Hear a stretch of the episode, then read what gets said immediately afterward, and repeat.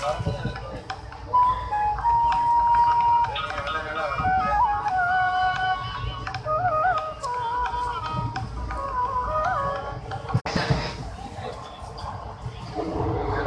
திருக்குறள்.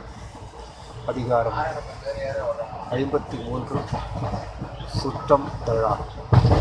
குரல் எண் ஐநூற்றி இருபத்தி ஐந்து. கொடுத்தலும் இன்சொலும் ஆற்றில் அடுக்கிய சுற்றத்தால் சுற்றப்படும் ஒரு பொருள் கொடுத்தலும் இன்சொல் கூறுதலுமாகிய இரண்டும் செய்ய வல்லவனானால் ஒருவன் தொடர்ந்த பல சுற்றத்தாரால் சூழப்படுவான் நன்றி